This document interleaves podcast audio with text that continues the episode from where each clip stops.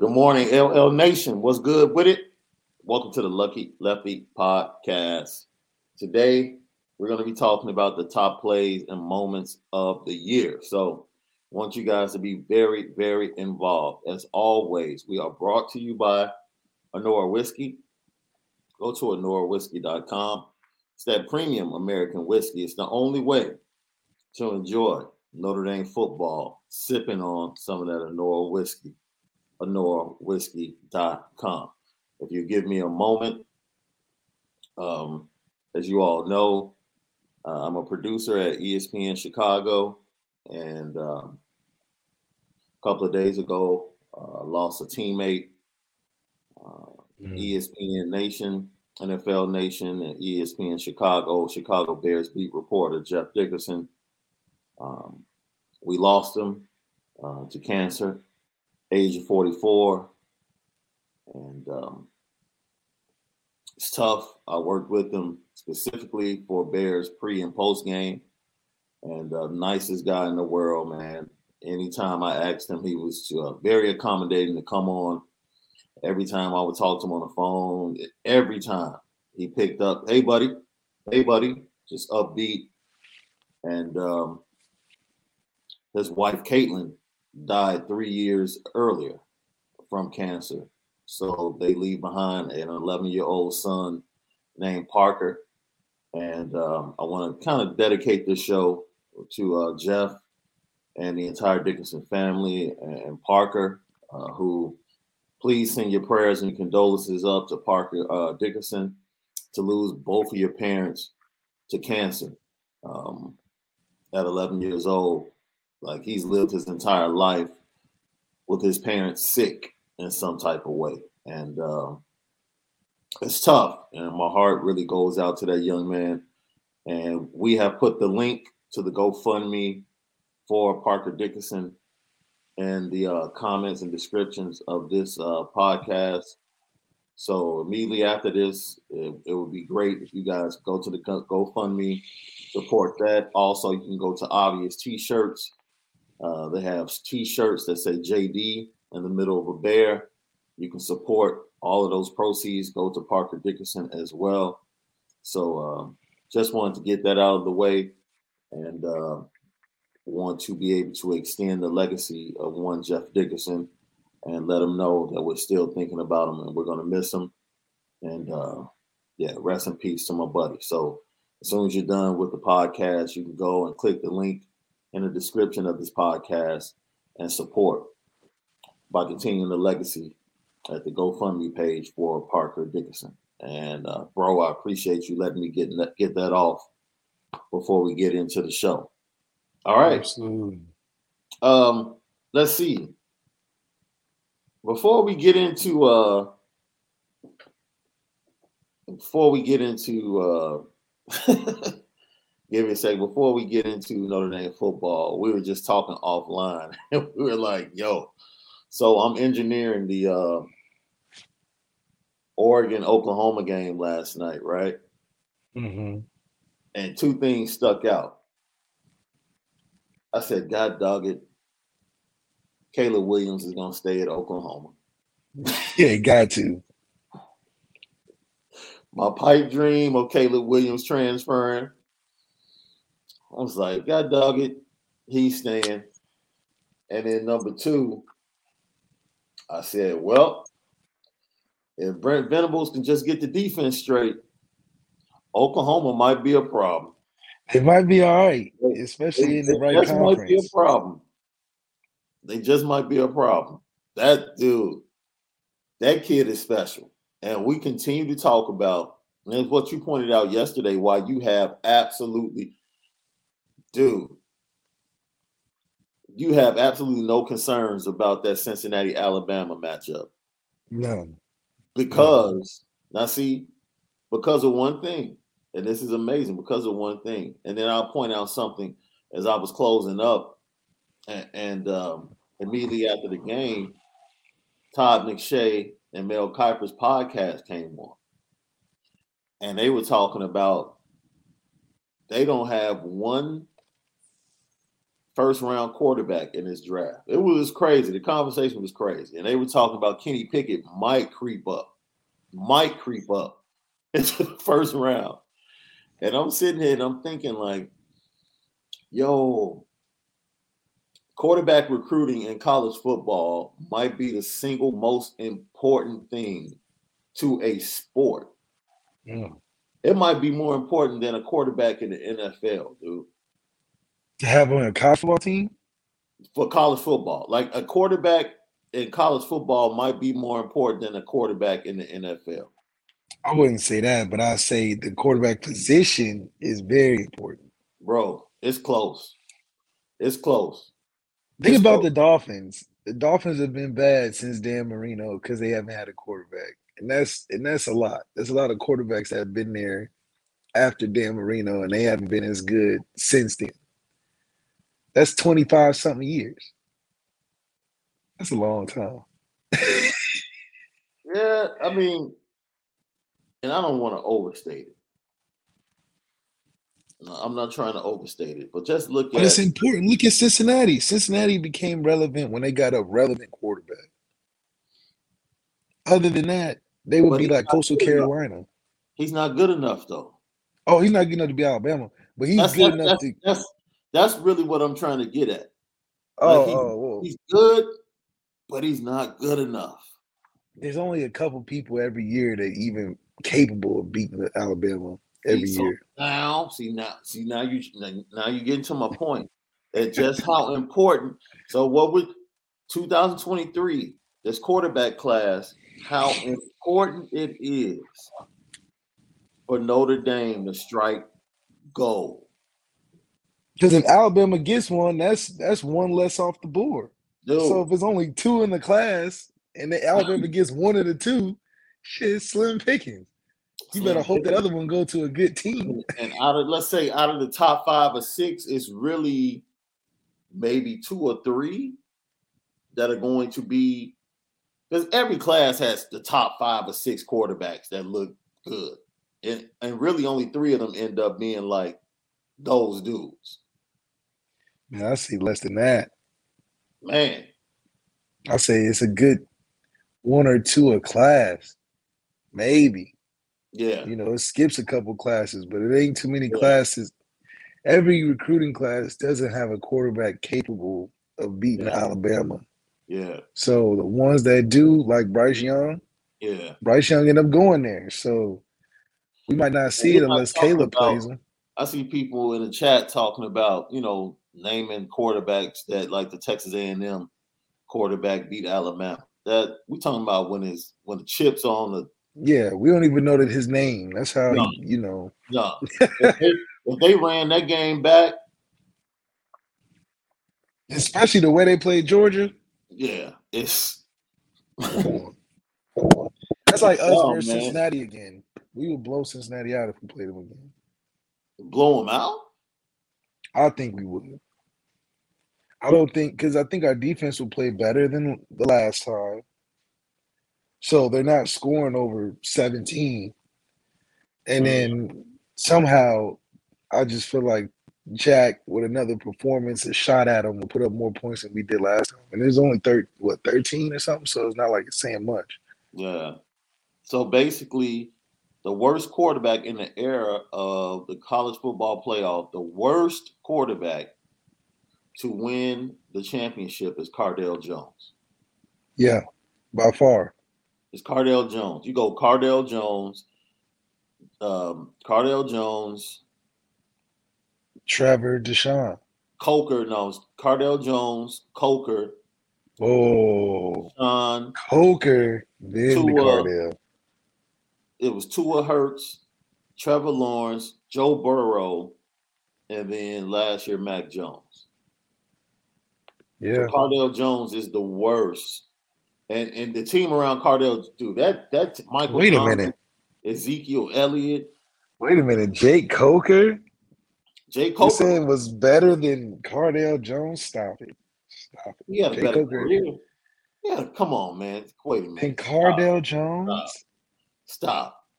Jake Coker had a was better never up for the Heisman. Was never up for the Heisman. Cardale Jones was up for the Heisman in four games. How was he up for the Heisman in four games? The Heisman happened before he played in the playoffs. Was he? No, the next year he was up for the Heisman. The next year, because remember he, to New York. The next year he was hyped. Going into the season, he was hyped to win the Heisman. He didn't, he didn't make it to New York. That's what he I'm didn't saying. make it.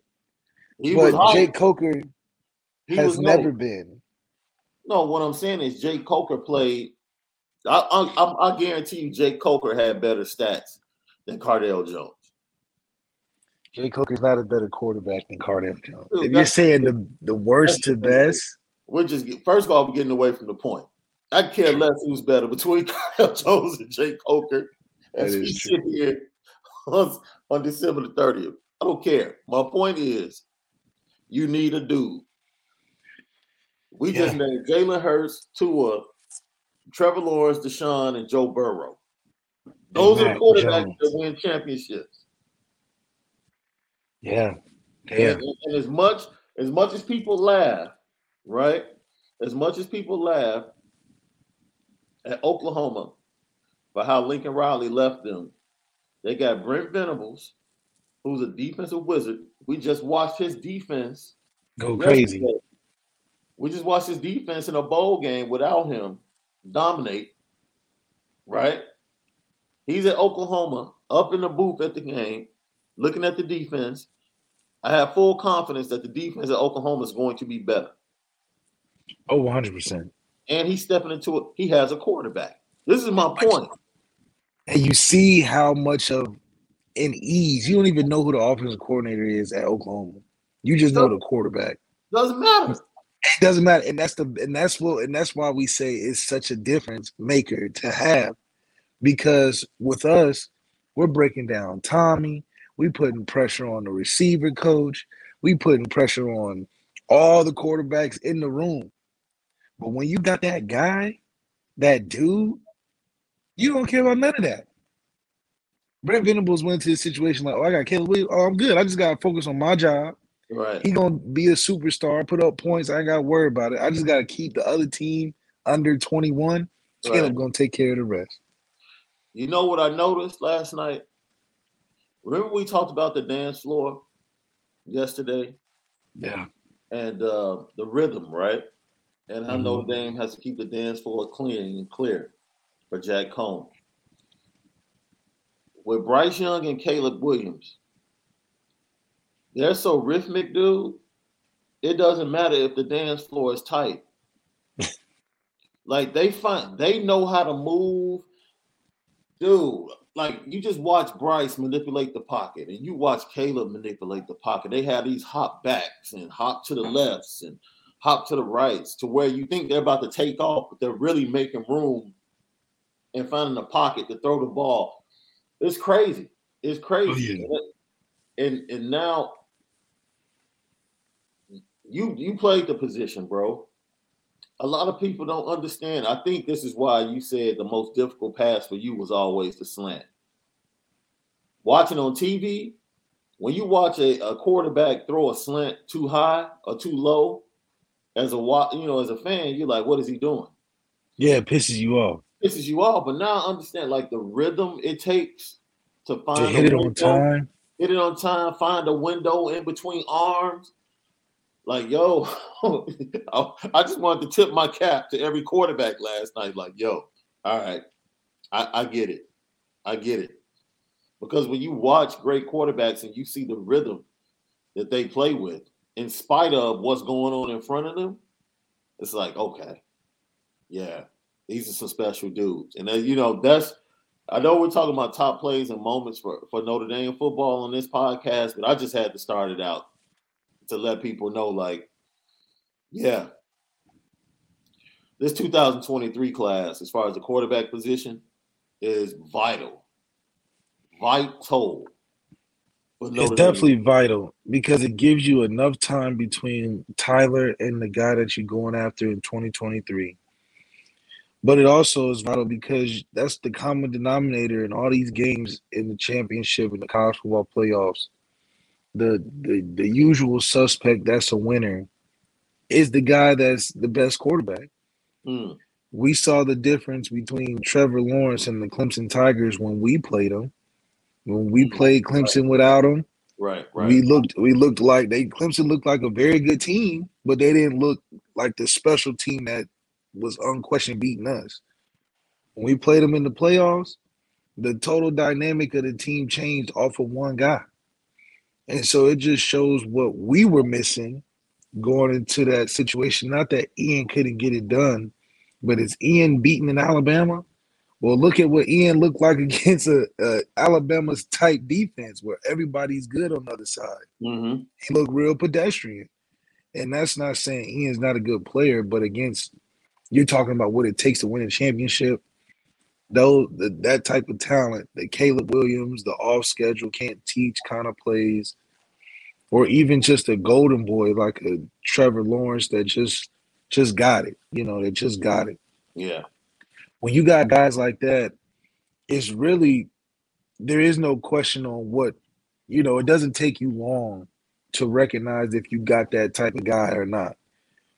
You know, we had a lot of debate on what we liked and didn't like about Tyler, but does Tyler flash on screen like how Caleb Williams flash on screen? No. But you know, looking at Caleb, he's the answer right away. Right. With Tyler, it's still some indecision. Not that he couldn't be the answer, but the type of guys that we need to to look forward to are guys that are knock out the park, unquestioned, bona fide superstars like Caleb, Trevor, Deshaun, those type of guys. Lucky Lucky Podcast, my guy, Malik Zaire, Overtime Malik. I'm Sean Davis. Uh, eventually, we're going to get to the top plays and moments of the 2021 football season for Notre Dame. We have seven, I believe we have seven nominees. Seven nominees. We're going to try and get it down to the top three. And you guys are going to decide. We're going to allow you guys to decide with your votes and your comments when we go through the nominations. Uh, Kevin Austin, speaking of Tyler Buchner, uh, Kevin Austin talked about Tyler Buchner and how impressive he's been in these practices. Well, yeah, I feel like Tyler has a lot of opportunities to throw, and when he does, he shows his throwing arm. And so I, I would say, like, obviously, I get that. You know, sometimes it seems that he's very run heavy when he goes in the game, but in the day, he can like. I feel like when he throws in the game, he has confidence in that he can make throws. So uh, he makes throws in practice that I, you know, I'm shocked about. So I, I know that he can do it in the game. So that's the second person this week, my man, that said Tyler Buchner is making throws in practice that are making people say, "Yo, wow." Marcus Freeman said, "Yeah, it, it just Austin is saying it." It just sucks that we have to explain this narrative in the bowl game after a whole season of already probably knowing that about the kid, mm-hmm. and it just a it's a detriment to the credit of our offenses because you got a kid doing all that, but he's got a hamstring injury it seems like the the the it was a tone deaf situation of understanding talent at the quarterback position with Tyler Buchner, which makes you even more upset when you think about the times he could have been useful more in the season. And when he did get in, why was he not showing off the same arm that people are talking about in a bowl game 12, 13 games later? So it's it's frustrating for everybody involved because these narratives have to stay alive until you get a chance to actually see it. And it raises the expectations on the kid who's probably not as comfortable in the game throwing it as he is in practice because he hasn't gotten a chance. Yeah. I mean, for Kevin Austin to bring it up and say, Yeah, I mean, I know he gets in and he's run heavy. You're like, damn, like for a quarterback, you speak so highly of throwing. Why is he even run heavy to begin with? That's not his secret talent. I always thought, like we said in the beginning of the of the podcast of the season that I always thought Tyler could throw really, really well. He just never had the chance to really show that. And it's a shame he didn't have a chance to show that because now you're getting the expectation that he's going 10 for 10 or 12 for 12 in his first couple drives when he gets in. So, you know, um, I'm not going to be surprised if he goes out there and starts wowing people with his arm. But it's it's a shame that we have to wow in week 13 of the season when he's been playing this whole time. Yeah, and, and, it's amazing to hear how well he's doing in practice. And we talked about yesterday on the podcast. We talked about how important Jack Coan and how settling he's been with his leadership, especially in late game situations. And one of those situations is one of our nominations for play or moment of the year. And as much as we laughed about the transfer portal, Jack Jack Jack Coan was a good choice. I, will say that. Uh, could we have won the same amount of games, or maybe one game less, with Tyler Buchner getting the rock? Possibly. It might have been a little bit more of a struggle, but it could have been possible. If things yeah, it's just like it's like having a twelve year old and you know you don't really know if you want him to stay at home by himself so you get a babysitter and, and that you can ensure that it'll be a nice night instead of taking that risk of well maybe he won't put anything aluminum foil in the microwave you know i mean? Maybe you know you don't really know but you're not quite sure as well. So i see it as jack definitely was a great transfer portal pick. I think it was a very conservative pick. I don't think you know i thought there was if you had to choose between going all the way and then just making a real conservative pick, I thought we made the conservative pick because nobody thought that that was going to add anything on a a special level to get us a championship, but they didn't think it could hurt us either. So it was a very safe pick in the transfer portal.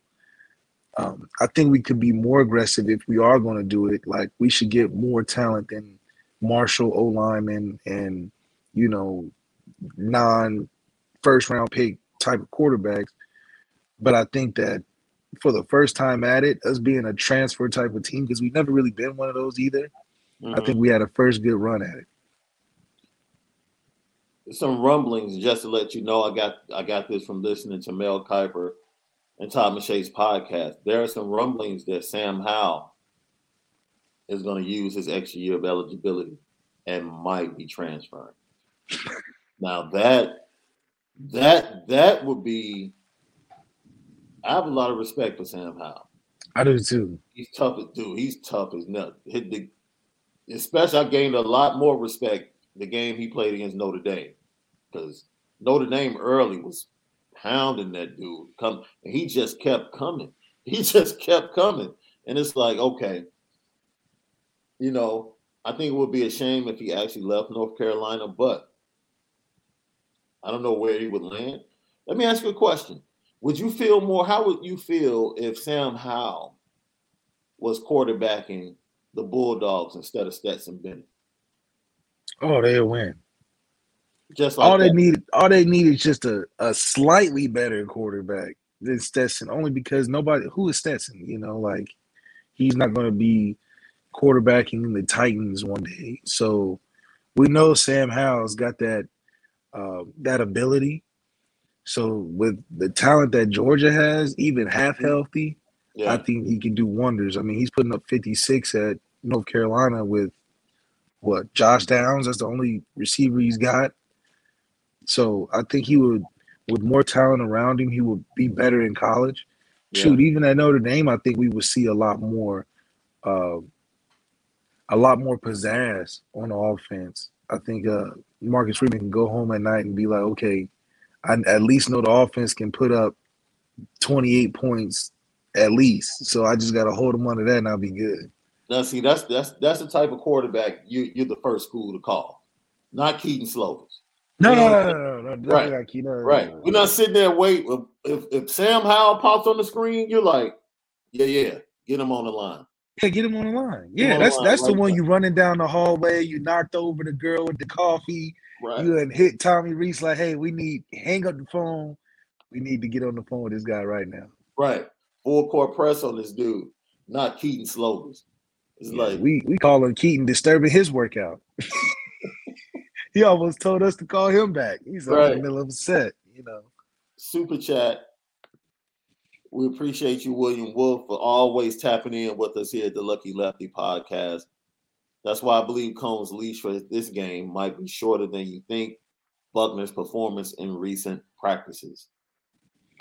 I don't think this is the game to get cute and just be like, you know, he's thrown a couple good passes in practice. Let's let's turn the reins over. I don't think he's there yet. I think if he can throw a couple good ones in the game, you know, and then Jack Coan's just completely overwhelmed or something, then yeah. But the safest thing to do, and it's not even about being safe, but the smartest thing to do is let Jack ride that thing out. You know, he's got the most uh he's probably gonna he's probably gonna play the best in this situation because he's most fit for it. Yeah. And I'm excited to see, you know, how he finishes his career. I mean, like we said, this is his dream job in a sense. And to be able to get a chance to play on the stage like this, I think he'll be uh, the best in shape. But then again, you know, we talked about Tommy coming out with a a freer offense. Hopefully, if Tyler does get in, he'll do more than just you know get a hamstring injury. I, I got can't get over Wright. a hamstring injury. Yeah, as a quarterback, yeah. But like uh, I Kevin Austin said it, like understand everything is run heavy with him, you know, during the season. And you guys don't get to see what he does in practice from a passing standpoint. So yeah, for a quarterback to have a hamstring injury injury is It's just it's just ridiculous. yeah. Like Gavin Wright, thank you for tapping in with us as always. Malik low key hating on Jack. Dude's numbers were great once the coaching staff figured out their ish or figured their ish out. Do you think that at Oklahoma they're saying once the uh, coaching staff figured itself out, Caleb Williams will start balling? Absolutely not. Caleb Williams can take a four verticals and turn into a, a touchdown play because of his talent. Can Jack Coan turn a broken play into a touchdown off of just talent alone, no coaching staff needed? That's not, I don't think that's true, you know, and that's fine, but I'm just saying superstar quarterbacks need less mm-hmm. than what Jack needs. Yeah, Jack's number is going to be great with a great coaching staff, but shit, every anybody with a great coaching staff with some talent can be a great quarterback. You know, we're talking about winning national championships. I don't think that same person that made that comment thought at the beginning of the season we was winning a championship with Jack. So I'm not saying nothing off basis. I'm not even saying that Jack's a bad quarterback. We're just saying the difference Yeah. between why Bama's winning every year, why Clemson's winning all the time, why Ohio State's up there, and why we keep falling short. Great question from John A1. And John, I'm going to take your question and add on to it. Sam Howell for one year versus Tyler Buchner for two. I stay with Tyler Buchner. If ND had a commit lined up, I'd be more interested. I'll, I'll- let me take it a step further. Who are you more, more comfortable walking into the horseshoe with? Tyler Buchner starting or Sam Howell? That's not fair though, because we've No, no, no, seen no, more. no, I don't want it to be fair. It's a tough question. I don't want it to be fair. That's the point. That's the point. That's the point. That's why I said I want to change it up a little bit. Oh my gosh. Uh I mean, obviously Sam Howell, only because a limited number of snaps from a quarterback that I, I feel like can give me a lot more, but wasn't allowed the chance to. That's not a great confidence going into a place where I know they're going to be really good. So at least I know with Sam that I'm going to have a fighter, you know, or at least it's going to be close. So basically, you're taking Sam. That's what you're saying. And it's unfairly, but yes, I'm taking Sam. Talk about this barely. It ain't even barely, man. I said unfairly. I didn't say it was barely. I'm saying unfairly. unfairly. Oh, unfairly. Man, look. Heck yeah. Man, game Do you one. think we would call him though? Do you think we would call him if he was on the transfer wire? you called Kedon Slovis, why wouldn't you? Shit, straight up. But you know, we we know the we know. I bet you we didn't even call Bryce. I bet you we didn't. I bet you we didn't. And we recruited and offered CJ his teammate, and I bet you we didn't even talk to Bryce. Are you talking about after he decommitted from USC? Yeah, even even if he even before that, Oh, as far as like, yeah, they uh, no, I don't think we've ever talked to Bryce. He didn't even have one of the little icons on his offer list. So, the hell, That's bad. right. Well, you're not even in the fray. That's you ain't even in the fray. not even in the fray. So I don't understand. I mean, I don't think that'll happen moving forward. But you know, at that time we was recruiting who? Drew Pyne, Drew Pyne over. Yeah, yeah, yeah, yeah. I was there. I remember that. Yeah. At that time we were recruiting Drew Pyne over Bryce. Like, didn't even give Bryce a look. That's why I was like, what the hell? Rob Tidoff, is there one ND player you feel has to have a big game in the Fiesta Bowl? Has to have? Uh, has to have. I would say I would say Patterson has to have a good game because with him having a good game, I feel really confident that we'll beat him by double digits. If he has an off game, I think we'll win, but it'll be close. But if we have a bad game or he has a bad game specifically, I think it'd be tough to tough to get that done. Okay. All right. I I I, I can respect that. I can respect that. Gavin Wright says, I'm not saying anything to y'all points about getting better talent, but dude played really well. That's all I'm saying. He's talking about Jack Coan. I actually thought Jack maybe could have won the Heisman in the first four. Stop oh. man. That's, you, you just that's what you lost. That's the first four weeks wasn't Toledo in that first four week category. Yeah, come on, bro. Cut it yeah. We, yeah. we, ain't gonna we ain't gonna address that one right there. Yeah. He lost us with the Heisman. Like I he lost it with the Heisman, but he lost us with the Heisman. He he was man. He was on target. Maybe he saw Aidan Hutchinson get in there. He was like, you know what? If Aidan Hutchinson get in there, Jack definitely could have snuck in there. Look, man, not only Aidan Hutchinson is the number one, is being projected as the number one overall. Oh, yeah, that's right. That's right. And I'm like, and oh, people are, man. They're calling him Joey Bosa, and I'm like, come Joey on. who? I'm like, he's not, dude. He's nowhere close to oh. either Bosa brother. No, no, because Nick was really was really a, a, a dominant monster too. Because that's like saying because if you saying he like the Bosa's, that means he's like Chase Young, and he's not even close to Chase Young. No, no, not at all. Mm-mm. Let's see. Uh, Connor Nepper, I'm going KA because the pass game has to be big for the run game to get going. Yeah, Kevin Austin definitely gonna have to run more than a go route in this game. I think that's just he's got to. His slants, his slants and his digs. You just don't ask him to run a corner route. Oh yeah, definitely. Anything where he has to like turn over the outside shoulder in the middle of the field. No, no, no, no. That's not.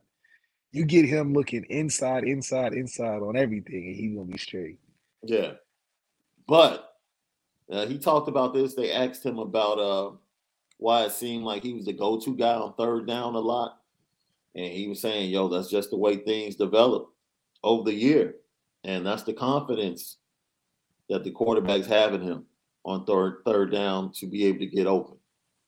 Yeah, against our DBs. You yeah. know what I mean? In practice, you see Kevin Austin roasting Clarence all the time. You're like, that might be a dude. So you know? Yo, also remind me before we get out of here. Man, I had no interest in watching the Cincinnati Alabama game until yesterday when they interviewed Sauce Gardner and he was talking that ish. And I was like, oh, oh, oh, oh, yes. That's what I needed. I'm interested now. Hook, line, and sinker. He started talking about one on one, looking forward yeah. to that dude. He wouldn't even name him. He was like, "Yeah, I'm looking forward to sticking that dude." I'm like, "Man, you called him that dude?" I'm like, "Okay." I know, and that's and that's what you want. That's you know, you Cincinnati, want. Cincinnati gonna talk to that trash because they really don't have nobody. That's all. That's all I want to see. That's a, yeah. that's all I want to see. Just non-scared. Just don't be scared. We we be straight. Be that's all game. I want to see. I am man. Matter of fact, mic those two up and put the solo camera on both of them. Yeah. Every play even when it's a run play, put this, put it on them. I want to hear what they're saying. I want to hear what they're doing. But Sauce Gardner got my attention yesterday. I was like, that's all I need to see. Because you said yesterday, you were like, Cincinnati's being real quiet. Yeah, I did nothing. say that. They ain't said nothing. And it, here comes Sauce Gardner. I'm like, okay, if there's somebody on that squad that is like, okay, you can talk. Yeah, yeah, yeah. You can say Desmond so. Ridder, nah, you stay quiet. I don't think Alabama not. I don't think Alabama respected any of those Cincinnati players on a player to player, coach to coach, probably. But Alabama probably can't wait. You know, I'm excited to see Cincinnati. Cincinnati's always that uh, always the inner city school that got a lot of talent that can never really get over the hump when it came to the playoffs. Mhm. But then they finally got a good coach, and now they they really they really something. So we'll see what happens. All right, so let's get to it. These are our nominations. These are our nominations for uh, top plays or moments. We have seven nominees for top plays or moments for the 2021 season. All right. You ready to get through these, bro? Yep. All right. The first one, first nominee. Kyren Williams, 91 yards against North Carolina, man. This play right here is just, yo. If it's one play mean, from his Notre Dame career. Yeah, that I would show that that would be the play. Like 91 yards, no help, and it showed just how bad the old line was was like this play encapsulates the full season. Like Kyren being clutch all year, coming up That's with big right. plays, and the old line being mediocre all, all year. It was like it showed everything that encapsulates what the season was truly about. And for sure, it, it definitely showed to our go-to guy. I Yeah. mean, it was still a relatively close game. Sam Howell's been fighting all game, and then you you call on the the man to put the nail in the coffin, being backed up on our own what five or six, Mhm. and then just to make a play happen when, you know, they was only expecting two or three yards out of their play. He turned into a 91 yard touchdown. It just shows how how much we needed him, and how much of a difference it's going to be without him, even in a game where we feel like we'll win against Oklahoma State. Yo, I just want to give our girl D Beezy up here. She said I took Cincinnati with the points. How many points did you get, D? Because I it had was got 14. I know it was fluctuating. I'm interested in how many points she got. It's probably 11. I think it was 12 and a half Yeah. the last time I saw it. All right, second nomination for player moment of the year. Jack Coan to Mayer after breaking his middle finger. That that that that play against Toledo Oh yeah, yeah, I remember. Yeah. Yeah, that that was a huge play. That was a huge play. Uh, I didn't know how that was going to go. Play before, uh, pass interference on Michael Mayer call, moves the ball down to about the 19 yard line. Jack Coan runs to the sideline. Trainers, you know, pull his thumb, you know, middle finger out, put it back in place. It goes back the very next play right down the middle to Michael Mayer for a touchdown. So Huge play. D Beasy says she got 13 and a half. That's a good bet. That's a good bet. That- you know what? 13 and a half, even if it's through the back door, even if it's a late score that gets you under that number, that's a good bet. I don't know. Saban don't look to be taking it easy on no teams in the college football playoffs. Hey, bro, when you You don't know. getting 13 and a half points in a matchup, that's My thing is, are you trusting Mike Denbrock? The same guy that was calling now plays against. again, Brock. You, you I am because I have a beef. I have beef with Denbrock. I have beef with Denbrock. Okay. I'm just asking. Are you trusting this guy? Wasn't he calling the plays in 2012 versus Alabama? Wasn't he calling those same plays? That that same tight end put Ty, Tyler Eifert on the weak side by himself and throw a bunch of go routes. Wasn't that the same guy? And y'all talk about 13 and a half. Oh man. Look, history repeats itself. I'm not I don't know what to expect, but I know that Mike Denbrock play calling against Alabama is Your real boy- suspect. Boy, Michael Johnson has a question for you, man. That's not shade. I'm being a football historian, just just Oh. recollecting what happened in 2012. Like, what what was the the main problem? You being a historian now. Yeah, I'm like LeBron, just a, a music historian, a football historian. So our next nomination, of course, we go to Soldier Field, man. Wisconsin had just Yeah. taken the lead early in the fourth quarter. And Chris Tyree said, Hold my beer. We scored 40 points, so 30 something unanswered in the Yeah. fourth quarter. Yeah. now 30 something unanswered in the fourth quarter. Jesus you know, you know, you know my favorite part of this this highlight? what? Watch Xavier Watt. Watch Xavier Watt go crazy. This is when he's unknown, right? Watch him go crazy. He's he's celebrating. Well, watch him go crazy. that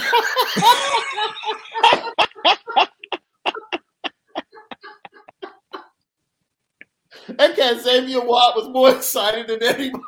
You would have thought he scored. You would have thought he scored. Oh, hell. That's Xavier Watt. Later on that night, when they get back to the dorm, like, man, you see the block I threw? You see the straight up, straight up. That's the one where you talking about it more than he talking about the He score. talk He about like, it more man, than to Chris Tyree. He like, man, I know you want to thank me. Right. You just ain't right, said it yet. You ain't Right. said it yet. I know you're Right. thinking about thanking me, you know. Right. And then you know, he exaggerate. Like I had 52 hemmed up. Did you see him? I had him hemmed up. I had him with one hand. I had 52 one hand, 27 with the other hand. Man, if without me, man, I don't know. They might as well give me the touchdown.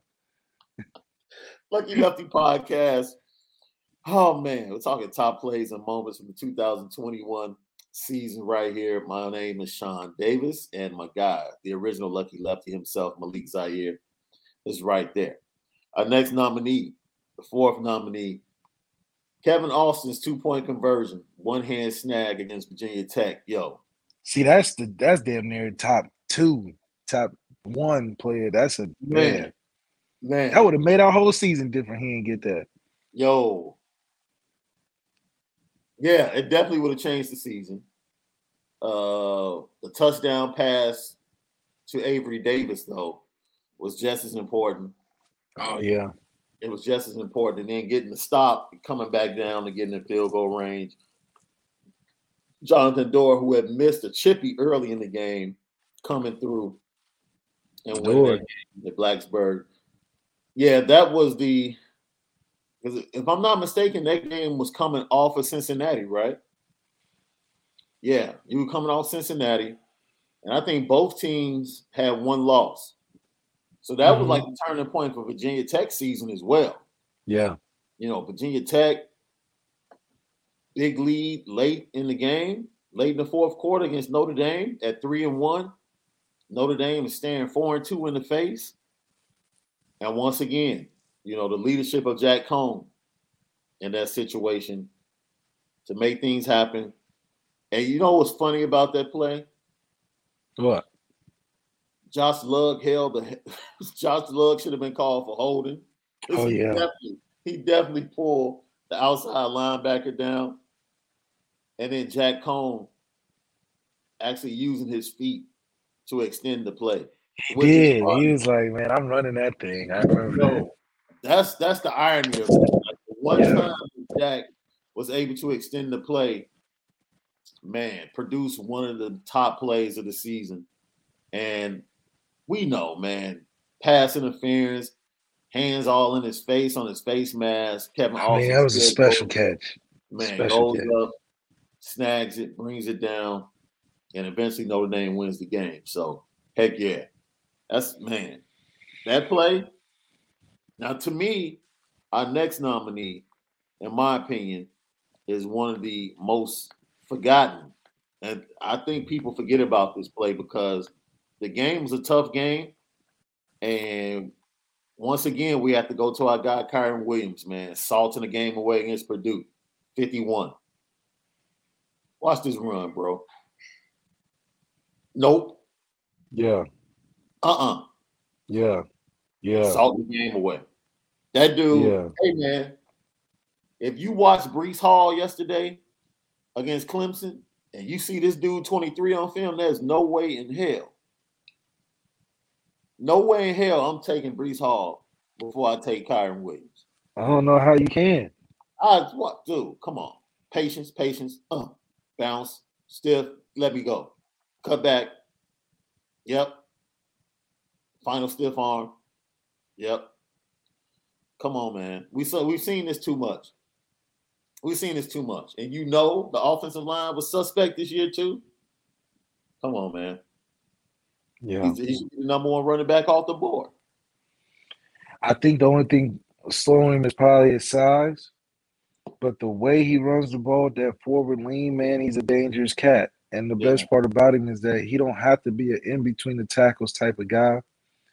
The thing that I like the most between this one and the one that we saw or North Carolina was that he showed he had some breakaway speed, and he also showed that he can rumble in between the tackles when it's when it's called for that. And so, man, you can't you know, he's got two of the top five plays of the season, and him not being a part of the offense definitely gives you some concern. Yeah, I agree. Get some of our comments before we get to our last nominee.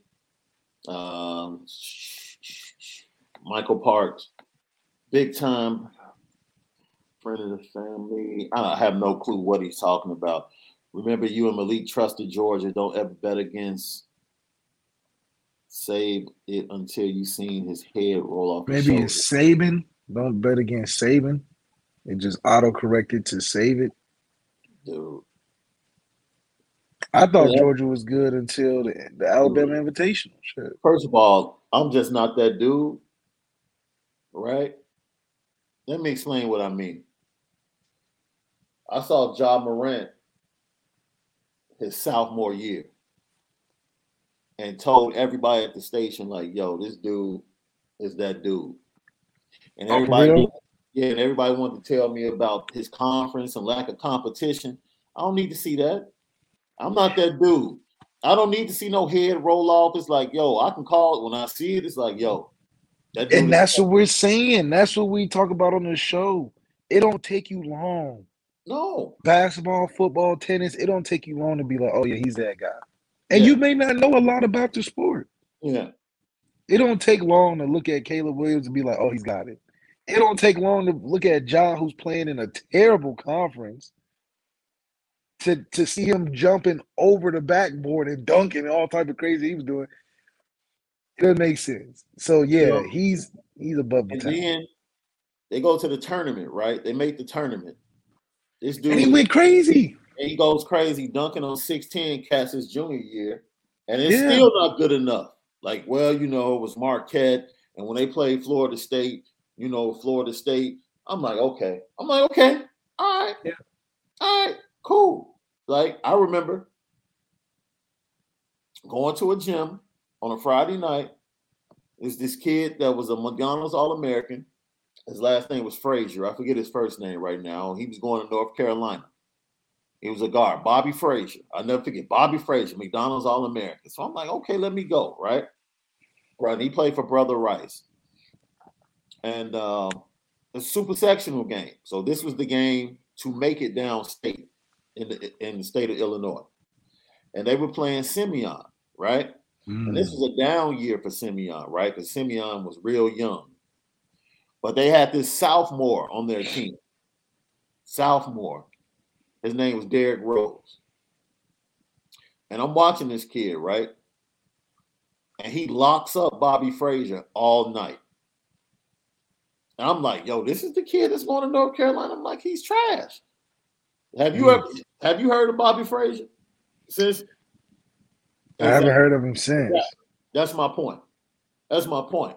It was that night I stood next to my cousins and I pointed to Derrick Rose and I was like, that dude's going to the league. I didn't need I didn't need to see his junior year. I didn't need to see his senior year. I saw he was going night, to the league I then. saw him that night and I said, that dude's going to the league. No That way. kid right there. And they were like, You think so? I'm like, watch. And two years You later, said that his sophomore year. his sophomore year. And two years later, he's, he's so look, I'm not this dude that plays it safe and waits to see everything. We watched Georgia all year. No one knew that they were going to lose their best safety to injury, and no one knew they were going to lose their best pass rusher to an assault case in the second half of the season. Nah, straight up. What what we saw early in the season was like, yo, this literally might be the most dominant defense we've ever seen.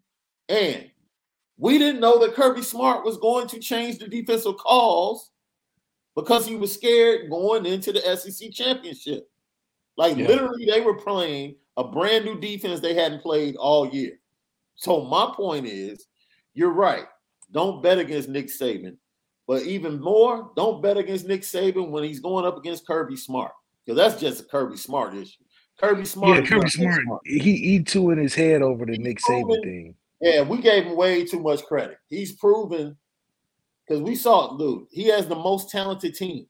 Yeah, by far. on recruiting, he has the most talented team in all of college football. 19 five stars or something 19 ridiculous. five stars. That's ridiculous, man. That's absolutely ridiculous. 19 five stars. And you can't get the job done? Come on, man. But it points out what we said to start off this podcast. You can have 19 five stars if you don't have that dude. Yeah, you don't got that trigger, man. You don't have that dude at quarterback. You're just a good team. It don't You just a a good team. darn thing. You can be a very good team, but you're not about to be a championship team. No, not at all. Because Jake, the Jake Cokers and the Cardale Jones, those stories, those were early stories in the college football playoffs. Let's not let's not put those two in the same sentence now. Man, here we go. You, you're not respecting uh, Cardale's okay. arm, man. I'll You're not respecting. I'll take Jake Coker over that dude. Talking about the guy why? that said we don't go to school know to play why? school. You know why? Cardale Jones got beat out by JT Barrett. At least Jake Coker got beat out by Jameis Winston. Wait a minute. Wait a minute. He got beat Wait a out by a better quarterback. Wait a Now- minute. Wait a minute. now- Wait a minute. Wait a Now- minute. no, Wait no, a no, minute. no, You started it. So now I finished it. At least he Don't got beat out by a disrespect JT. Say what? JT JT holds some of the most Big Ten records in in the franchise in the Hey, you league. can ask you can ask anybody that knows me. when JT Barrett was quarterbacking in his prime at Ohio State, I said he's going to be a really good quarterback coach. I was never worried about him making it to the league. See, all right, Never. we can't. We Man. can't even talk about it, but that's my guy, man. I can't can't go there with you. And finally, the seventh nomination. No, the sixth nomination. Great quarterback. Sixth nominee. Hey, what can we say? Game one. Game one. Oh yeah, Game one. oh yeah. This this is it. I thought we were winning championship after this. Game one. That's right. Take, Take it the off. helmet off. Take the Take the helmet, helmet off. off. Yeah, yeah, helmet yeah, off. yeah, Let yeah. know. Let them see you. Get that NIL money. Get that NIL bag, boy. That's the swaggiest play of all season. You know. Now this is about watch Jordan Travis. Read his lips. He said, he caught that. Watch him. He said, yeah, yeah, Yeah, damn. He caught that. yeah. Damn, yeah. I couldn't believe it. I couldn't believe it. I was trying to throw it away. I was trying to give it. I was trying to throw it in the stand. Jordan Travis said, damn, he caught that. Yeah, I- yes, he did.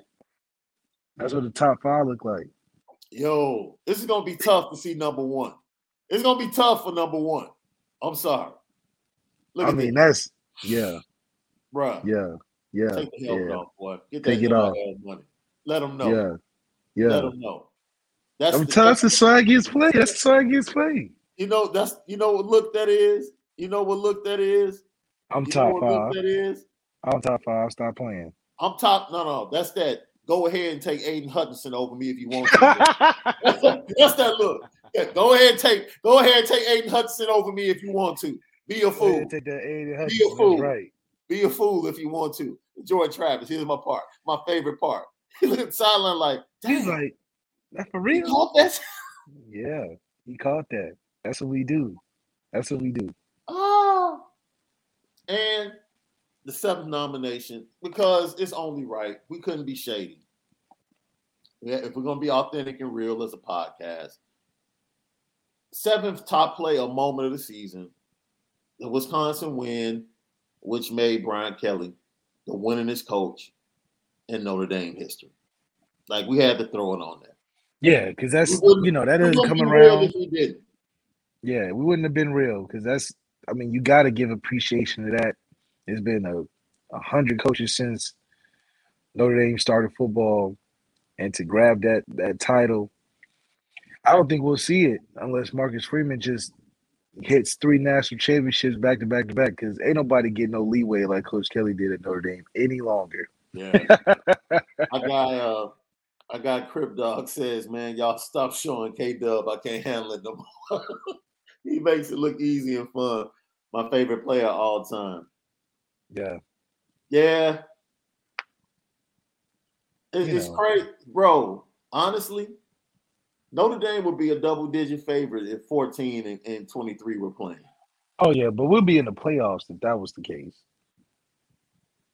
I would like us to see 23 and 14 versus Nick Saban. But 23 and 14 versus Oklahoma State, mm, I think they I think they've graduated from that. You know what? Matt Anderson has a point. Georgia gets like five five stars every year. They've won one championship in the entire history of their program. Georgia actually might be the most overrated college football program of all time, bro. Overrated of all time? That's Michigan. As Michigan's far the most overrated of all time. Michigan has more championships, bro. You can say what you want to say. I You can say mean, you want to say. I've never been. I've never been to Sanford. I hear it's electric, and you playing in between the hedges. Look, man, as I have family that are UM alums. I've been on the golf course, throwing a Nerf football as a kid, tailgating, and I've walked into the big house. Like, yo, you got to show respect to dude. It's a, it's a, it's a place. It's a not to place. Ohio State. Not to Ohio State is not a place. I've never been to the horseshoe, so I'm looking forward to it. Yeah. Oh, okay, okay, okay. So you I've you never- ain't I've got never been the to the horseshoe, so I'm looking forward to it. you ain't got that real Buckeye. You know what I'm in saying? you So. I'm, I'm I'm all about the pageantry, the tradition, and I show respect. I show respect. I mean, I don't like Michigan, can't stand them. I'm just saying, it. I will any college football fan, I would say go watch a game. okay, that's fair. I would Go say watch go watch a game because that's a that is a good environment. I'll It's a say great that. It's a dope It's environment. environment. It's, a, it's one of the only environments where both teams still come out the same tunnel. Oh yeah, straight up. You know what I'm saying? That's pretty you cool. get that old school trash talk before the game, at halftime, all of that. You know, and that kind of helps out the vibe of the game. So, in my opinion, so I wish we still had that in Notre Dame. I've been honest about that. Like, yo, forget that little visitor tunnel. Make the Nah, yeah. come through us. No, that's what it got to be. Like, what be it in the gotta be. tunnel. Talk to them cats. Let them know we about to bang y'all. Oh man, Juan Lozado just took me back. I remember when I first saw McNabb, Twan, and Willie Jones face Corey Maggette at Mount Carmel Gym. Was crazy hype back then. See Malik, they don't y'all don't know nothing about that. I know Corey Maggette. I know Corey Maggette hard. yeah, dude. See, most cats don't know that Donovan McNabb was a rip dude. Point guard. He played both at Syracuse. Yeah, he really did. You know, Boeheim really didn't let him get the tick he should have at Syracuse. Oh, like you said, he should got more tick. He should got more tick. D Nab, D Nab, D Nab was nice. He was He nice. Yeah, he was nice. Okay, okay. He, he was nice. he was nice. He should have definitely got more tick. Let's see. Um, Eugene Williams, Happy New Year to everyone. Absolutely. Happy New Year to everyone out there. Um, long day for me when I finish up here. Uh, I'm going over the Irish breakdown. That's why I got the hat on. And I'll be doing the show. Uh, Vince is in the air, traveling out to Arizona today. So I'll be rocking it out with our guy Bryan Driskell. Uh, I think one o'clock Eastern. Yep. Yeah. Gavin Wright. They got Stingley going before Kyle. That's because of position value. That's Yeah. position value, right? Don't a cornerback in the NFL is more important, especially. Yeah, I mean they draft them every year. Yeah, Guys you never heard of pop up at the end, yeah, and they usually get taken early. right. So it's like, this is my thing, though. Say like somebody like the Giants. I think the Giants, Philadelphia has the 11th and 13th pick right now. I think the Giants have the fourth and the sixth. If I'm the Giants, man, there's no the Giants have to take Kyle Hamilton. They have to. Their defensive backfield is is suspect. They probably should go pass rusher. I would go Thibodeaux. I would go pass rusher. Yeah, I would go pass rusher. Yeah, is easy. A lot of people are gonna be upset. Kyle might slip to five or six, not because It's just know- because of nobody really looking at safety. Yeah, yeah, right the now. position. It's the position. You know, um, I can see Sauce Gardner hopping up into the top ten. just because of need. Yeah, He's a corner, and you know, especially if they got Stingley before him, so you know they're trending corners. yeah. So the top top four positions, really in football, quarterback, defensive end, Pass rusher, pass yeah, rusher, tackle, and corner. cornerback. That's yeah, Yeah. that's it. I was like, yo, if you're good in those four positions, you're gonna get pushed up. You get sure. pushed up in the draft. So yeah, I, I mean, I see why Stingley has slotted ahead of uh and Stingley really hasn't been healthy at all. Not since his uh freshman year when he changed numbers from Man, Stingley 7. kind of he, I think he mailed it in. He was like, Man, I got me a national championship. Oh, he definitely did. He was All my to boys left and went to the NFL. Like, I'm straight. Yeah. He like, I ain't Especially really with COVID, that COVID year. LSU players do that because remember Leonard Fournette was talking about potentially sitting out the whole year just to wait till he can go. Yeah. Crazy stuff. This is after he did that crazy run versus Auburn.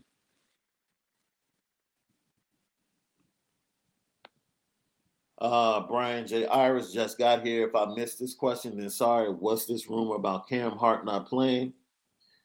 I have nothing concrete, so I'm not going to speak on it. That's fair. Yeah, I have nothing concrete. That's what it is. It's a rumor. It's a rumor. Cam Hart is.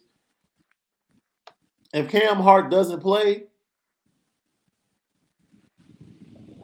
now if you if you're telling me Justin, I mean, if you're telling me Jason uh, Ademilola is not playing, then I'm like, okay. Cam Hart, if he doesn't play, he doesn't play. Yeah, really. And He this just one- it wouldn't be the X factor position necessarily. you know, and I know cornerback is a very important position. We just talked about that. But we're at the point, dude, we're Notre Dame, man. Straight up. We're Notre Dame. And like Cam Hart not playing, that's not like Jack Coan and Tyler Buchner both being out. Or even yesterday, we talked about if Jarrett Patterson was out, Yeah. that would be far more That'd be huge, far more would be huge. So I'm gonna let I'm gonna say let it play out, and we'll see what what happens. You know, You It's know, not not I can tell you this: it's not injury. Man, then went to Arizona, had too much fun, man. So know- if it's because if it's that, bro. then I believe it. If it's that, then I believe it. You speak know, it speak no on it, bro. Like just speak on like going to these sites. Man, listen, we didn't have people get kicked off of us going to Arizona the last time. So yeah, Arizona's just a place where, well, it's more like you get stuck in South Bend for nine months out of the year, where you're not seeing everything that you would think college is, and then you mess around, go to Arizona, and it change your life overnight. you forgot you was playing football, Cam, for a second. Dude, literally, I think out of the top 15 party schools, three of the schools are from in the state of Arizona. Yeah, he uh, he uh, you know it happens to a lot of the millennials. You know, he lands, he get on that app, get to swiping left and right a bunch Said of get on times. that app. Get on that app, get the swiping left and right, and he's like, man, Arizona got a lot to offer. How much time we got for the practice? Oh yeah, we we on that, we on that. So you know, it happens, it happens, but when you in a situation like that, you gotta pay attention, man. This is you gotta pay attention. That's all. Yo, D Beezy, thank you for the super chat. I took Cincy to win the chip at plus sixteen hundred. I pray that I pray that you win because that's gonna be a nice at plus sixteen. Just I'll just you know just break break lucky lefty off five percent. That's all.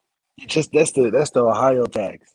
Right. That's, the, the that's Ohio the tax. Ohio tax. Yeah, that's all. That's all I want. Just a little five percent. Sis, thank you for the super chat. Happy New Year to you. Uh, day one.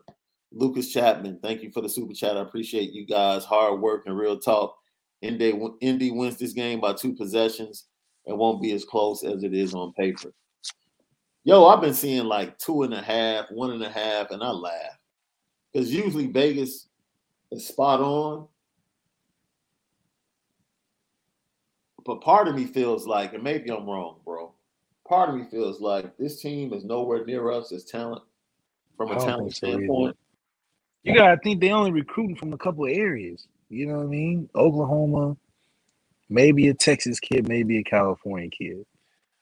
Other than that, I mean, come on, we're pulling from all over. So by nature, I feel like we're the most talented team out of the two. Yeah. Are they are they more well coached than we are? Maybe if we didn't have a guy come from in house, you know, if we had a guy come from, you know, Iowa or something, maybe. But we haven't skipped a beat hiring within house and also being able to just stack the talent that we're having. I don't think they stand a chance on paper. So on paper, I don't think it'd be two possessions. On paper, we're supposed to blow them out. Yeah. Um jokingly though, well, we're joking about the Cam Hart situation, making light of it like we do here, man. I think Bryan Driskell is actually on the ground. And I know he sat out of practice and was limited. I think yesterday's practice. He was either yesterday's or the day before. It was an upper, he had some wrapping on his upper right leg, I believe. But that wasn't an issue because I think it was the day before. And the fact that it's becoming news like now instead of that day is why I say, man, if he doesn't play, it won't be because of injury. Maybe it's something else, and I don't have anything concrete. You know, those are I'm just telling you what it is. I'm telling you what it is. out there. He he was limited. It didn't say he didn't practice. He practiced. Nah, he, he practiced, but he But was he limited limited. through uh through recovery. right. So I had to get stupid. hydrated in that desert, man. you stupid. You stupid. He had all the IVs before practice. Uh, Mike. Uh, yeah, Brian. I spoke to Brian last night. He got there last night, and Vince is is flying out today. So they'll both be out there. And so, just to give you guys uh, immediately after post game will probably be around five or six for them. So we're gonna let them rock out around five or six, and then you can just jump over to Lucky Lefty for the post game show. You know, probably around eight, Yeah, that works. probably around eight, and we'll get to it. And I was man, look, I'm gonna tell you now, they don't win this game. This is gonna be the angriest post game show you've ever seen. Okay. That's right. A lot of colorful language gonna be in there. Um, yes, yes. Um, um, I'm telling you, I'm keeping it a buck. Yeah, Okay, because we not we not, we not taking You know, We're not taking no more big game flops. nah. That ship has sailed I'm, I'm, I'm letting it ride. down to Louisiana. I'm letting it ride. Yeah. I'm letting it ride. Especially It'll turn from uh the Lucky Lefty podcast to barbershop talk real quick. so let's talk about it. We gave the nominees. I want to know what you guys think. We gave the nominees. Let's go over Kyren's 51, uh, 91 yard run against North Carolina. Coan to Mayer late in the game against Toledo after breaking his finger. Chris Tyree's 99 yard touchdown, kickoff return touchdown against Wisconsin. Kevin Austin's incredible two point conversion reception against Virginia Tech. Kyren Williams, 51 yards to salt the game away against Purdue. Kyle Hamilton's interception against Florida State. And Brian Kelly becoming the winningest head coach with a win over Wisconsin and Notre Dame history. So we're gonna go, we're gonna give our top three. And what man, I want to see what you guys say, and then we'll all decide together. Um, you want me to give my top three first? Three to Uh, one. I can go first. Okay, go ahead. I got Kevin Austin definitely number one.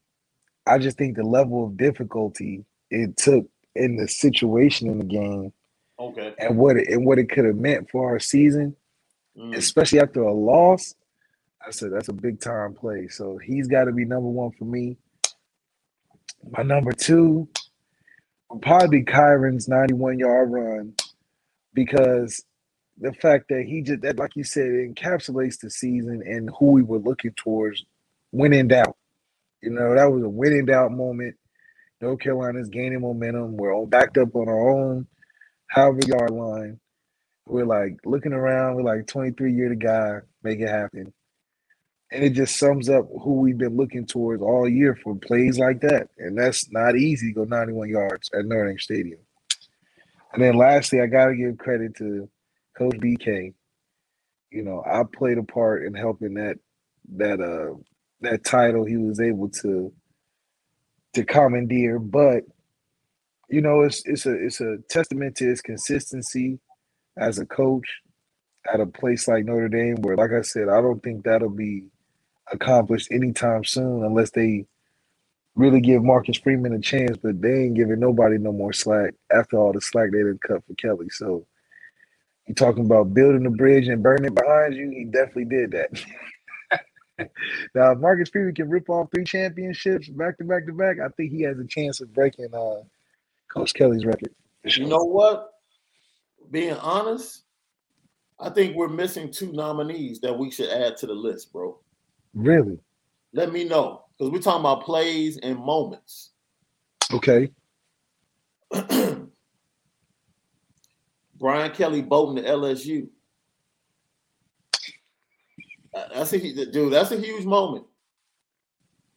And if and, and if you have that, That's a huge moment. Marcus Freeman getting the job. Yeah. Damn. We might. have I gotta I gotta this. change it up now. Yeah, we gotta we gotta rethink this, bro. We gotta rethink this. My number one has gotta be to my Daytonian homie, the one and only Marcus Freeman, You gonna throw Marcus Freeman at one? securing that job because think about it. They had to scour the planet to find the best answer. And it was from Dayton the whole time. Here time. we go. Here we go. He was from Notre Dame was looking for the the, the guy I sent and ended up coming from Dayton. Now you And I just and that's deserves a number one. you going you, there you go with that messianic talk again, bro. Come on, That's man. what what better encapsulates the, the, the, the reason Notre Dame needed to get over that hump. They had to turn towards the 937. Just drive on down the five, yeah. I 90, four hours across the street. Man, I tell you what, you done found you a, a, statue, a statue building. You're gonna have a statue outside that thing at the end of it. Yeah, Jeff Fluke has a good one. It would be honorable mention for me though. Yeah, MTA's touchdown return was, I think that was that against Navy Oh yeah, or was that Georgia Tech? No, that was Georgia Tech, right? Georgia Tech. I think that was against Georgia Tech.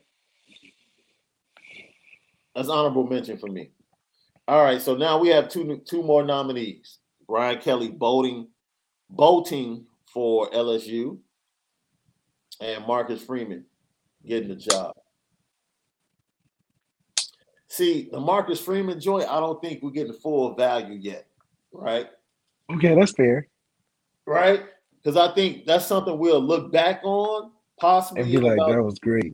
you'd be like, yo, you know what? Let's redo this list. Yeah. That that, that might have been the number one moment of the year. Okay. Okay. I, I was, you know what? You changed my mind. I think that Kevin Austin, I think that Kevin Austin is that.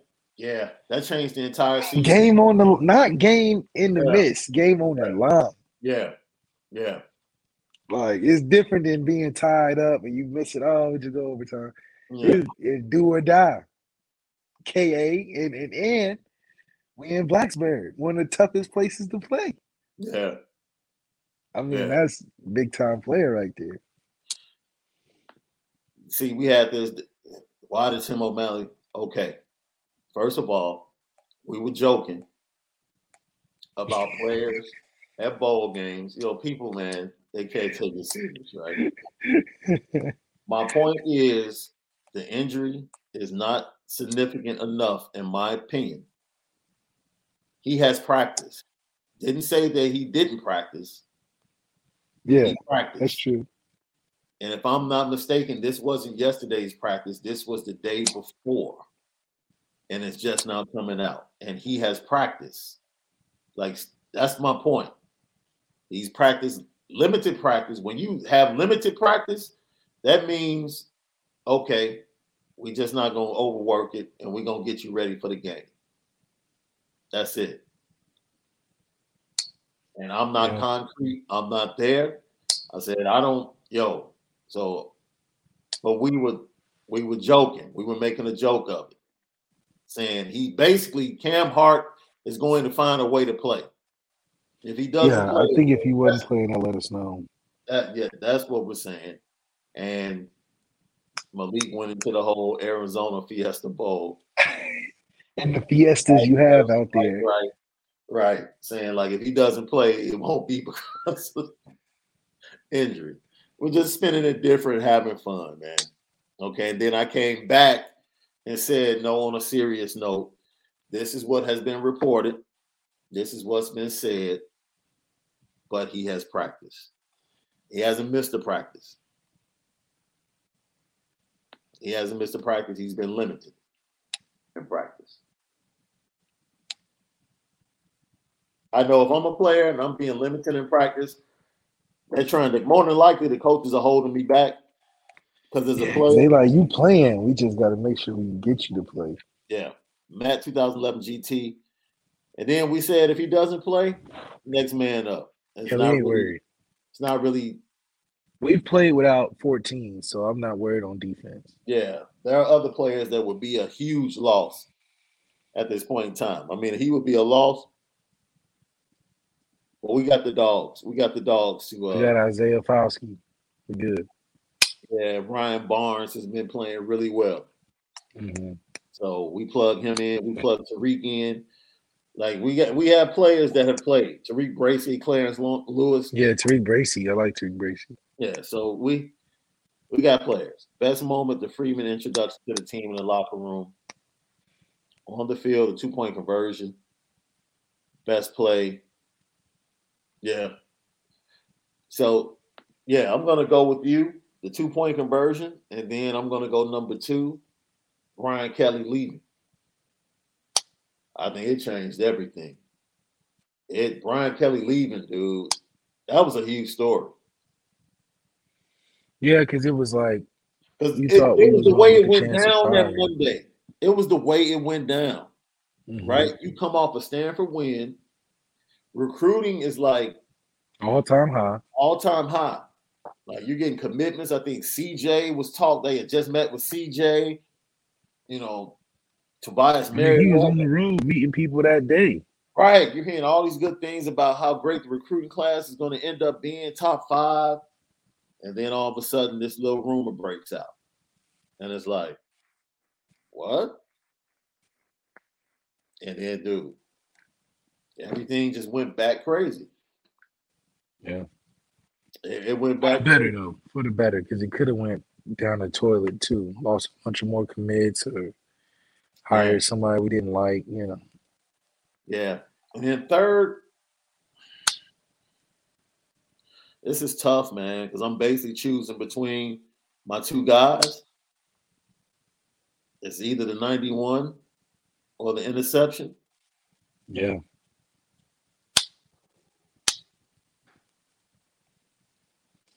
Interception was iconic. We won't see another kid do that for a while.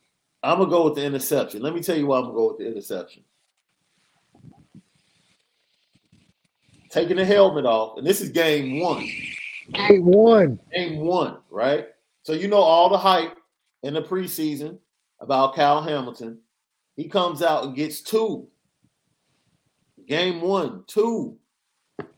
And the second one, this dude's coming from like the opposite hash, bro. Yeah. On, on a wheel route out the backfield. And what just takes it over the top, I'm telling you, Jordan Travis takes it over the top for me, man. He's in shock. Damn. Like, damn, How that? How that? Yeah. That takes it over the top for me. Those Here's the top, reaction. those are my top three moments, man. Those are good moments to have too. I mean, shit, you can't get that in a decade. Yeah.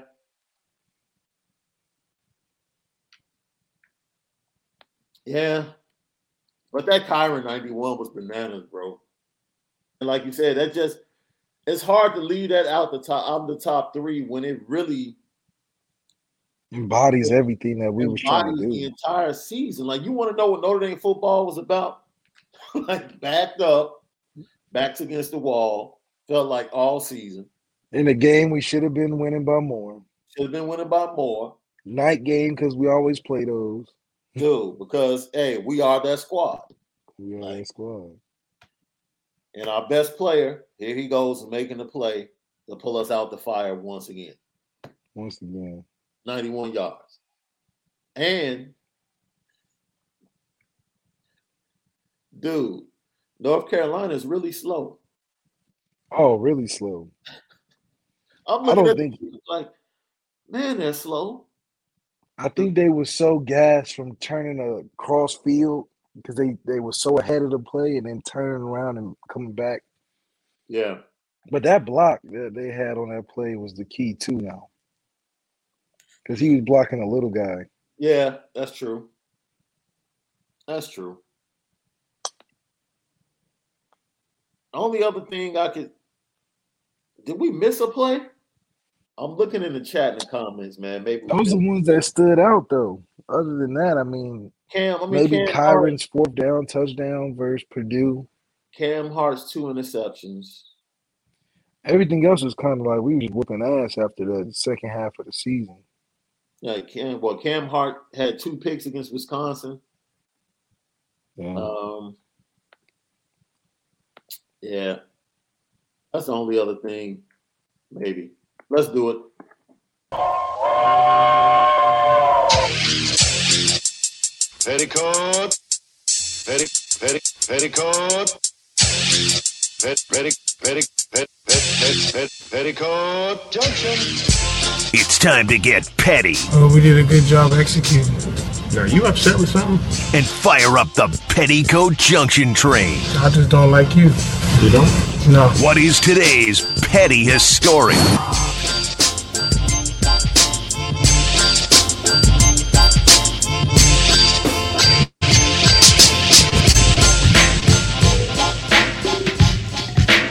Petticoat Junction. Petty Junction each and every day right here. Bro, sometimes uh, you have to recognize when it's just not your night. And I think the Boston Celtics need to be placed on the petty train. These brothers went four for 42 from three point range in a Oh my basketball god. game. Oh my god. That's terrible. Four terrible. for 42, bro. You do See- understand that's less than 10%, right? How do they how do you how do you get paid millions of dollars to do that? Four for 42. And after the game, you know, Udoka, Udoka, the, the head coach, post game uh, interview said, uh, you know, we you know we had good shots, and I don't care how good the shots were. At some point, you got to recognize, like, yo, I need to go to the bucket. Yeah, that that that, that Bucky was getting real small from the three point line. Man, it's like that dude that's a ball hog. I guess that'll be Eb for y'all. That's like playing with Eb, Oh my God, playing with Ed was broke. the worst. and he's Oh. broke, and he doesn't realize that he's broke. Like, bro, like I understand you used to like hitting shots, but today is not the day. Oh my God. See, I was gonna nominate once again our guy Russell Westbrook Ooh, go ahead, go ahead. in that performance against Memphis last night. I just think it's real petty that nobody on the team is telling him that's a bad shot, Russ. Stop turning the ball over, Russ. Right. LeBron's playing arguably some of the best basketball he's played in a long time. And scoring 38, 39 points a game these last three, four games and coming up with no victory or a close victory against a terrible team. Russell Westbrook is very petty. To think that he thinks that 25, 15, and 15 is what people are asking him. No, they don't. Stop thinking that, Russ. Now, Stop I'm being glad, petty. I'm glad you said that because I would like to nominate Cat Karl Anthony Towns on a recent podcast. He allowed one of these stat dorks, not geek, stat dorks, Dork means you ain't got no nothing special to you. to, you know, one of these stat dorks pretty much said that, you know, it's easy to do a triple double in today's game. And I said to myself, this dude has not one athletic bone in his body.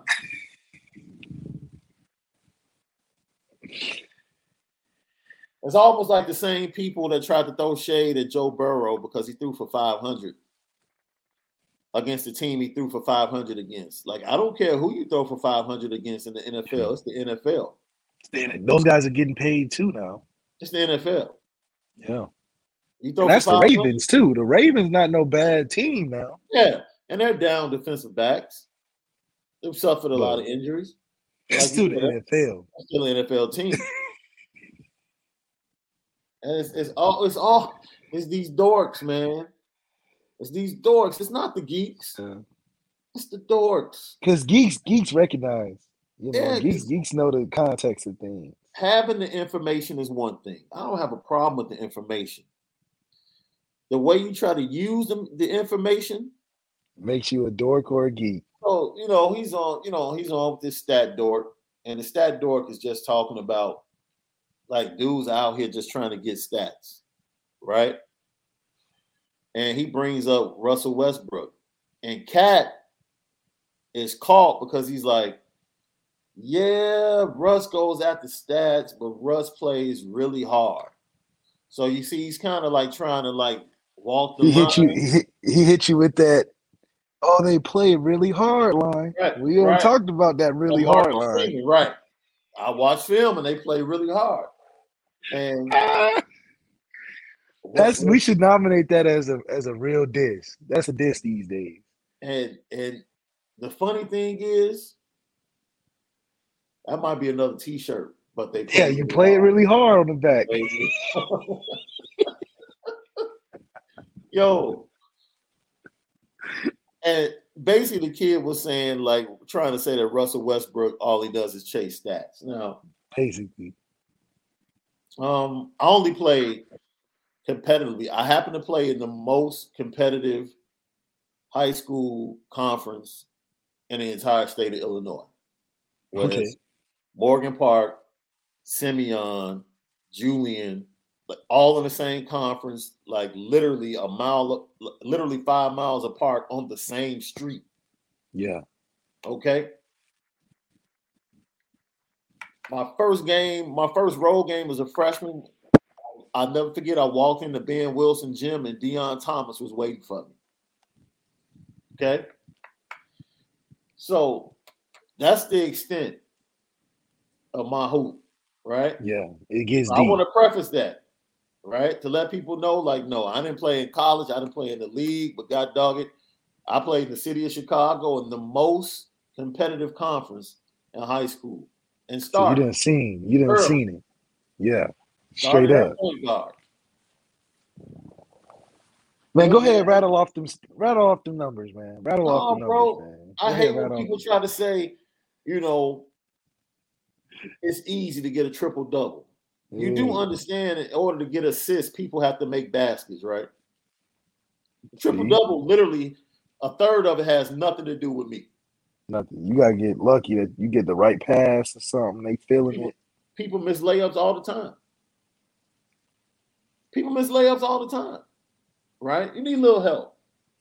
Okay, rebounds, you know, That's effort, it's still effort. and that's all game effort too. You know, man, he lost me, and, and Cat fell into that. And this is the irony of it. What has Karl Anthony Towns done in the NBA besides get stats? Not a not a damn thing. Because he ain't won a damn thing. It ain't been close. He ain't been in the playoffs that much. And that, my friends, is the irony of the entire thing. Don't let dorks drag you down the rabbit hole. To make you say dork comments that that are ironic to yourself. that can only shed light on you. like you're sitting up here agreeing with the fact that players chase stats, and guess what? That's all you've done is put up stats. Yeah, that's all you far. do. That's all you do. That's it. Like literally, that's all you do. Now they got a good team this year. Ant playing good. He's playing. Anthony Towns playing good. yeah, Look, so they got a good squad, but I don't know. The NBA just hard because you damn near got to get stats to stay on the team, get paid. can you chase stats? There's no way to chase stats on the football field. You can when it comes to like if you're a defensive player, Okay, you can you can you can chase tackles. like linebackers. Yeah, linebacker. You can ch- you can chase stats as a quarterback, like Dak Prescott at the end of the game, just want to throw the ball three hundred yards in the fourth quarter. You, You know just to had to use up. his name. You just had to use do his name. how, how do you use that? You know how do you? It's a paid man though, so Oh man. That's it, man. We hope you guys enjoyed. Let me see if I missed any of your comments. Uh, D Rock Irish is always giving us updates. We appreciate you, D Rock. The Mayo Bowl started. South Carolina is up on North Carolina 7 zip. 10 15 left in the first quarter. Malik uh, Juan Lozado said, Dorks. Y'all are crazy, man. We love you so much. We appreciate you. Connor Never appreciate you, man. Ball was my favorite sport. I was always called Pistol Pete. Laughing aloud, triple doubles are not easy. That's what I'm saying. Like, just don't disrespect the effort. That's all. Don't disrespect the effort. Uh, as we said at the start, man, uh, we dedicated this show and this podcast to uh, uh, my coworker Jeff Dickerson. Uh, passed away at the age of 44. Uh, Chicago Bears beat reporter, uh, ESPN Chicago, NFL Nation. Uh, we put a link for his son, Parker Dickerson, in the description. So if you want to support the legacy of Jeff Dickerson and give something to the future of Parker Dickerson, who lost both his parents to cancer in a span of four years, the link is in the description of the podcast. Please go support, or you can go to Obvious T-shirts, do a search for Parker or Jeff Dickerson, buy one of the T-shirts or hoodies. All proceeds go to Parker Dickerson. So once again, um, so once again, uh, support them, support their families, send your your uh, condolences and prayers to the entire Dickerson family and to Parker Dickerson uh, in the loss of his father, the great Jeff Dickerson, who, uh, yo, they did a they they talked about him on ABC News, uh, Good Morning America. Like this dude impacted a lot of people, and one thing I learned about him is he was a mentor to a lot of guys that you read in a lot of newspapers, whether it's the Athletic now, they moved on to the Athletic or ESPN, NFL Nation for another team. He impacted a lot of people and put a lot of people on. And, up. and on top of the fact, uh, he went to the University of Illinois. Yeah, yeah, Mm, Yeah, yeah. yeah, yeah. Oh, and absolutely. Hey, we can't end the show without giving flowers to John Madden, bro. Yeah, absolutely. Great, Uh, great commentator.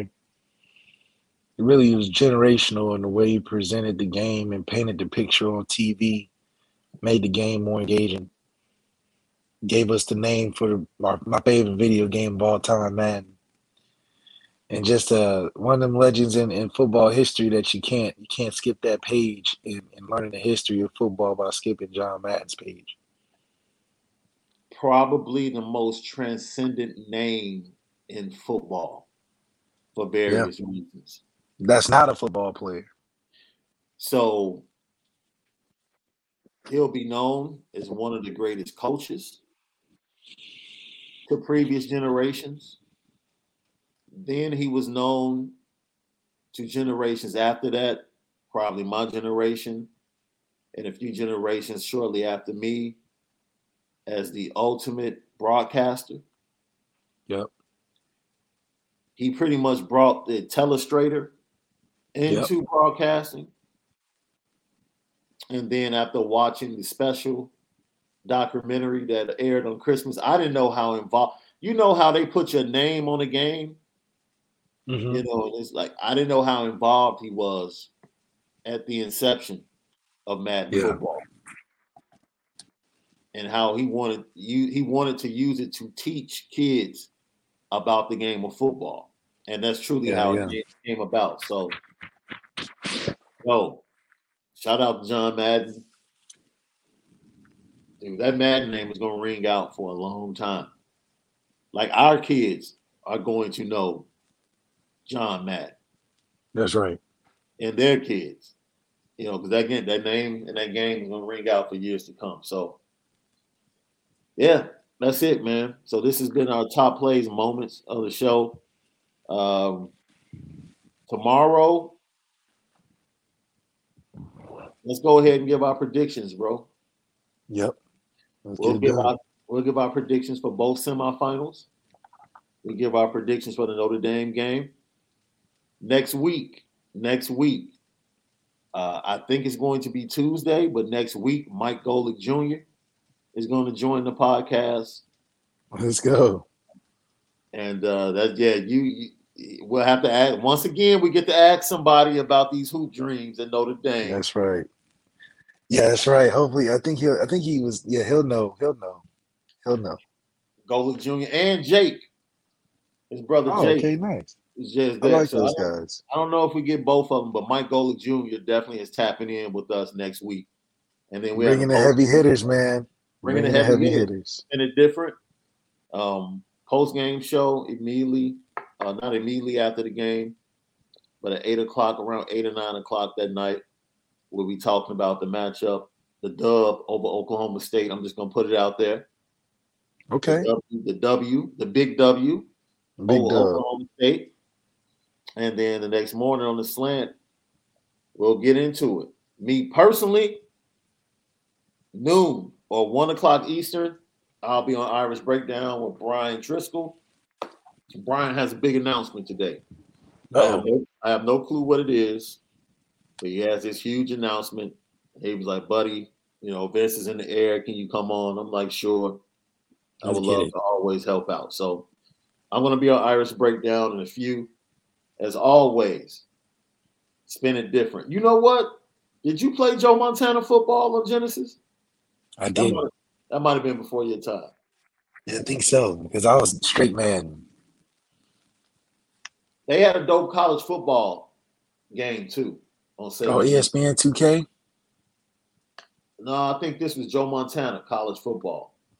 They had a Oh, Joe. Montana NFL and a Joe Montana college football. Both of those games were dope. Bill Walsh football. That's what it was. Not Joe Montana, Bill Walsh football. Yes. Yes. All right. Cool. We'll see you guys tomorrow. Give you our predictions for um, the two semifinal games. Don't forget, Adora Whiskey, featuring and brought to you by Adora Whiskey. Go to AdoraWhiskey.com, that premium American whiskey, AdoraWhiskey.com. For my guy, Malik Zaire, I'm Sean Davis. And uh, until tomorrow, spend it tomorrow. Go Irish.